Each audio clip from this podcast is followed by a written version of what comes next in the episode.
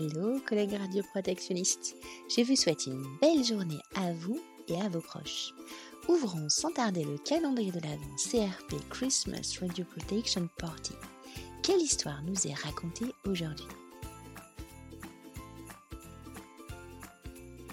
Euh, donc du coup, oui, moi, l'anecdote que, je voulais raconter, raconter ça se passe euh, ça se passe en formation radioprotection euh, travailleur, hein, euh, et, en particulier au bloc opératoire. Hein. donc euh, tous ceux qui travaillent un petit peu dans le milieu médical savent que quand on va au bloc opératoire, même si on a quand même, faut, faut, être franc, une, culture de radioprotection qui a, qui a progressé notablement ces dernières années, on, se retrouve quand même dans un milieu où on a affaire à des gens soit qui sont un petit peu renseignés sur le sujet, soit pas du tout, soit qui ont entendu des informations qui sont parfois sont un petit peu erronées. Et puis bon, on avance souvent un peu à pas feutrer quand même dans ces blocs opératoires, hein, parce qu'on sait très bien que la radioprotection n'est pas leur sujet de prédilection et n'est pas non plus la préoccupation qui va les occuper au quotidien. on sait très bien que le principal risque auquel il faut qu'ils soient attentifs, hein, c'est l'hygiène, c'est le risque chimique, le risque biologique, et nous on arrive un petit peu en, en, queue de train derrière en disant, bon, n'oubliez pas, il y a un peu de radioprotection quand même à faire dans les blocs opératoires.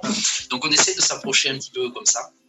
Et, euh, et, du coup, voilà, euh, euh, la culture a progressé, certes, et de temps en temps, il y a, des informations qui, se retrouvent, il y a des vieilles légendes qui existent dans les, blocs opératoires, notamment une en particulier, qu'on appelle, nous, notre vieux serpent de mer, c'est une question qui concerne la, maturation de la thyroïde. Alors, sur l'utilisation notamment du protège thyroïde au bloc opératoire, hein, l'avènement des vêtements des vêtements plombés. Euh, avant, on avait des chasubles entières, donc c'était assez facile d'équiper les gens. Ils mettaient une chasuble ou ils ne la mettaient pas. Maintenant, avec les ensembles vestes plus jupes, on se retrouve avec des gens qui composent un petit peu leur équipement comme ils ont envie, avec plus ou moins l'option de mettre le cache thyroïde. Et euh, on arrive avec des, personnes qui nous disent Ah ouais, moi, le, le cache thyroïde, je ne le mets plus parce que, parce que j'ai 40 ans. Ah bon, tiens, c'est intéressant, mais pourquoi tu ne mets plus ton cache thyroïde à, 40 ans? Ben Parce que j'ai entendu dire que la thyroïde est un organe qui arrive à maturation à partir de 30-35 ans. Ça y est, c'est un organe mature, donc euh, il n'y a plus besoin de le protéger.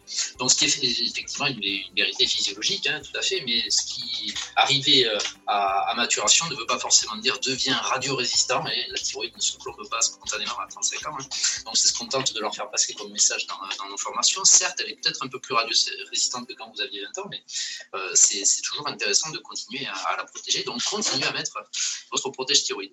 Et un jour, je suis tombé sur, euh, sur une infirmière de bloc opératoire qui m'a dit euh, Ah, mais ça, ça, je le savais, hein, qu'il fallait continuer à la, la, protéger, mais du coup, moi, ça fait 5 ans que je ne le mets plus parce que j'ai subi une chirurgie, on m'a enlevé la thyroïde. Donc, j'ai plus jugé bon, finalement, de mettre un protège thyroïde. Donc, j'avoue avoir été un petit peu désarçonné par cet argument que je trouvais complètement pertinent et loin d'être stupide. Et puis, bon, comment je pourrais euh, réagir à ça? Et je dis, mais oui, je, reconnais que c'est l'inconvénient du nom de cet équipement de protection hein, qui protège thyroïde. Je dis, bon, sache quand même qu'il n'y a pas que la thyroïde que ça protège. Hein. Un cache thyroïde, on devrait peut-être songer à le, baptiser d'une autre manière. Hein. Protège l'osophage, hein, ça protège également, bien sûr, tous les radiologistes euh, le sauront, toutes les structures euh, cardiovasculaires qu'il peut y avoir derrière aussi. Donc euh, peut-être penser à changer de nom du, du cache thyroïde, mais désormais, ben voilà, c'est un argument que dont je me sers. Je me sers de cette anecdote en formation régulièrement, puisque c'est une, c'est une intervention, la thyroïdectomie, qui touche beaucoup de personnes. Hein. donc, euh, je me sers régulièrement de cet argument en disant, ben, même si vous n'avez plus euh, de thyroïde, ben, continuez quand même à mettre un protège thyroïde ou un cache-cou, si vous préférez. Mais il y a aussi des structures qui méritent qu'on les protège euh, sur ce niveau-là. Voilà, j'ai terminé euh, mon anecdote. Stéphanie, je ne sais pas si ça te conviendra. Euh, si, si, Et tu vois, ça me fait penser parce que moi, j'ai un diplôme d'ingénieur, donc je ne suis pas du tout euh, soignante à la base. Et, et, ben, dans la formation PCR, ça me fait penser qu'il faudrait rajouter de l'anatomie parce qu'effectivement, il y a la thyroïde, mais ça ne cache pas que la thyroïde.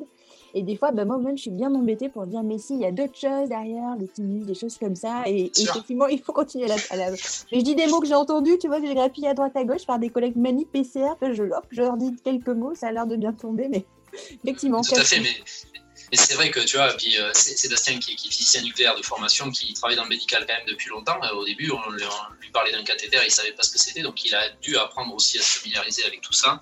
Moi, c'est vrai qu'on est assez complémentaires du coup, parce que moi l'approche que j'ai est beaucoup plus médicale avant d'être technique de radioprotection. Donc, euh, bah, du coup, oui, je me sers un petit peu de ça aussi, parce que je me retrouve avec des anciens confrères en quelque sorte hein, en formation, donc je joue sur cette fibre-là pas mal. Hein. donc, je, mets moins en avant mes connaissances sur la physique des rayonnements, même si ça très bien que je peux en faire valoir un petit peu, mais euh, on se retrouve un petit peu là-dessus. Donc voilà, moi c'est une anecdote que j'aime bien parce que je m'en sers encore euh, je pense à chaque formation, hein, parce que je fais jamais deux fois la même formation, parce que d'une formation sur l'autre, hein, j'ai toujours la possibilité de, réagir sur des, choses qu'on m'a dites, de me dire tiens ça, je vais l'essayer la prochaine fois parce que ça a l'air de, parler au public et puis d'adapter systématiquement le discours effectivement en fonction des gens qu'on a en face. Mais euh, voilà, donc moi c'est une anecdote que j'aime bien quand Sébastien m'a dit euh, euh, il faudrait que tu lui racontes une anecdote pour son calendrier d'avant. Je dis bah, celle-là, elle pourrait peut-être tu faire. parce que j'ai entendu personne d'autre me la raconter, donc je me suis dit que ça, ça doit arriver, mais euh, peut-être que je vais être original avec ça. Mais merci, écoute, ça peut peut-être servir, ça va sûrement servir à d'autres PCR pour leur formation.